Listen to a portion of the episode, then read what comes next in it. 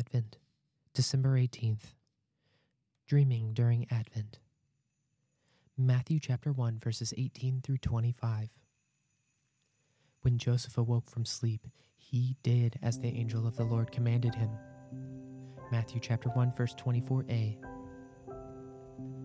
Deeply embedded within African American culture, dreaming is a resource for surviving the everyday traumas of being black in America. In the days of my youth, dreams were understood to be messages from God as guidance for daily living. Everyone, whether within the church community or the extra church community, understood the messages from dreams to promote individual and communal well being. Dreaming, like praying, kept African Americans close to and in constant conversation with God. Because dreaming was such a normal part of life in my childhood, the sharing of dreams represented a spiritual discipline. As powerful as the experience of dreaming is, dreaming is nothing without dream interpretation. Within African American dream interpretation, dreams are less about symbolic representations, but are understood to be direct and literal communications.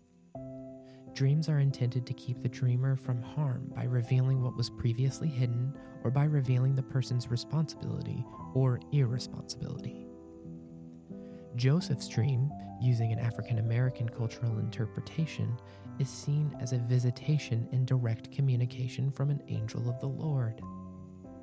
When Joseph awoke from sleep, he did as the angel of the Lord commanded him. Joseph did not reflect on the symbols of the dream, nor did he hesitate and explore multiple ways to interpret the angel of his dream. Once he awoke, he accepted the message as direct from the Lord and did as he was instructed.